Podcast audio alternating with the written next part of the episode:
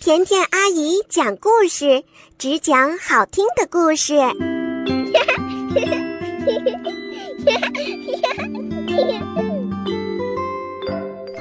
花城，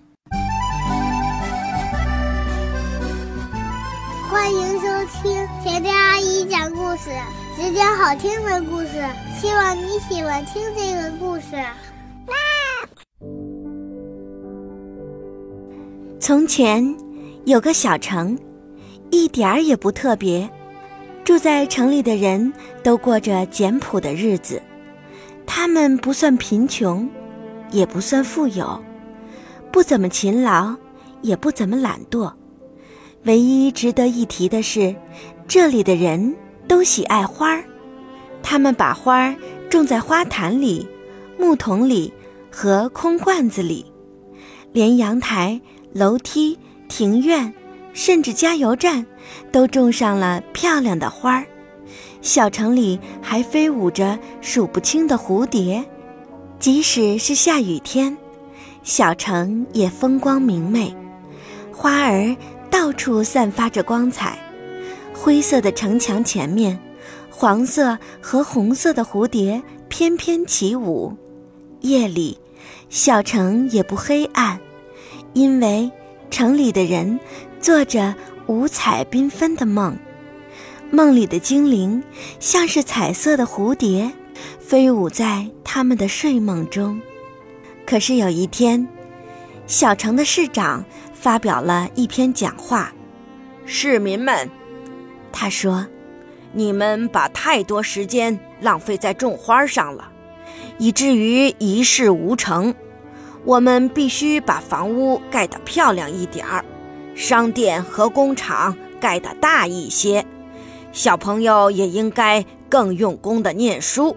所以，让我们一起忘掉花朵，赶走蝴蝶吧。光会做梦是没有用的。于是，政府下令立即禁止所有的花朵出现在公园、花园、办公室。窗台、邮局柜台、加油站和其他的角落里，突然间，小城出现了一辆接一辆的垃圾车，载满了花、灌木和树，不断地开往城外的田野中，把城里所有的花、树都移植过去，还砌起了围墙。警察用网子捕捉蝴蝶。他们还把蝴蝶钉在玻璃箱里，当成标本挂在墙上。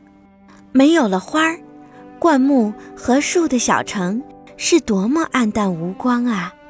高楼大厦林立，街道上塞满了汽车，人们行色匆匆，大家只想着工作、工作、工作。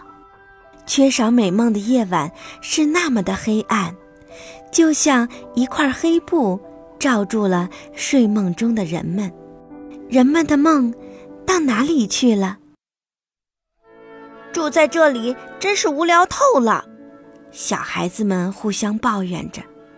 大家再也听不到孩子们的笑声了，还不是因为少了花和蝴蝶嘛？Caroline 在上学的路上对 Peter 说。我们得想个办法，Peter 说。于是，他们两个开始行动了。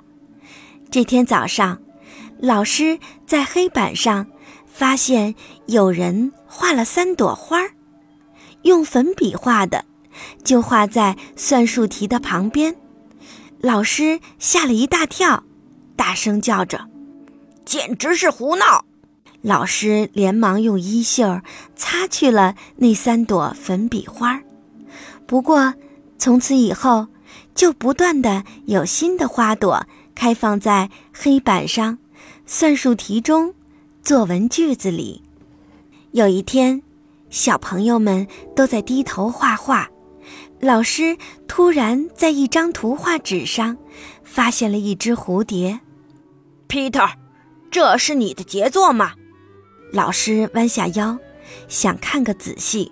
什么事啊？？Peter 问。就在这一瞬间，蝴蝶不见了。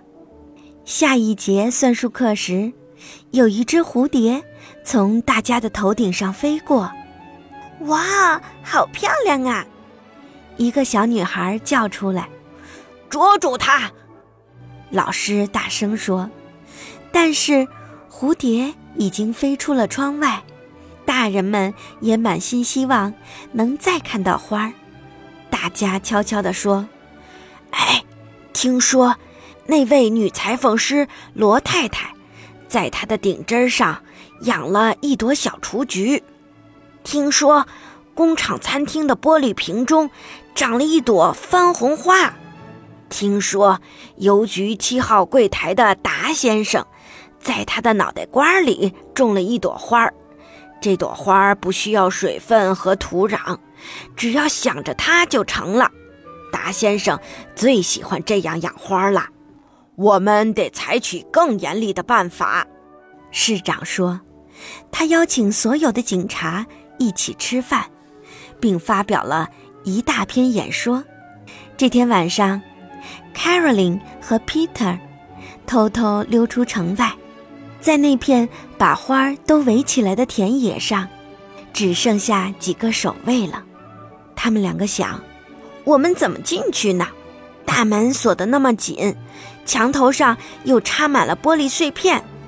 这时，Caroline 看见有一只小猫正从墙角的洞口钻出来。洞口虽然很窄，它还是勉强挤了进去。把洞口的墙砖拆了几块，让 Peter 也钻过去。他们终于看到了小城里的花儿、灌木和树。那些花站在那里一动也不动，好像是蜡做的。不过，总算他们还活着。呵呵，Peter 指着其中的一朵花说：“他们找到钉在墙上的装满蝴蝶的玻璃箱。” Peter 捡起一块石头，把玻璃箱给砸碎了。Caroline 也发现了挂在钉子上的大门钥匙，他们打开了大门，急急忙忙地跑回家去了。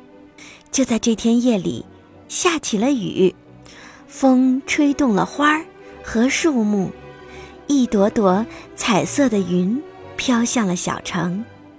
没过几天。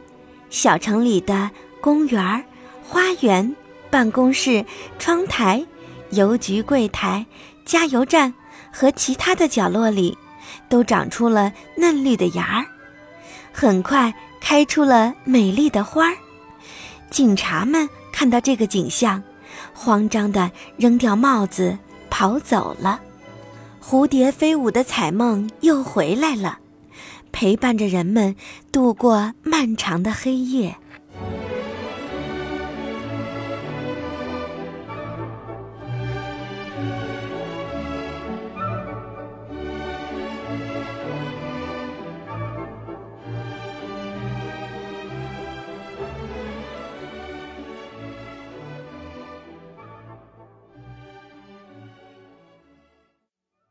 望有生苦我走一遭，噜的嘞哒滴呀，噜的嘞哒滴。虫鞋往我飞快跑，噜的嘞哒滴嗷。哎呀的哦的哦啦哩咯，的啦哩哦的哦啦咯啦咯的嘞哩哦。哎呀的哦的哦啦哩咯，的啦哩哦的哦啦咯啦咯的嘞哩哦。声音暖暖，心意甜甜。甜甜阿姨讲故事，给你讲春天的故事。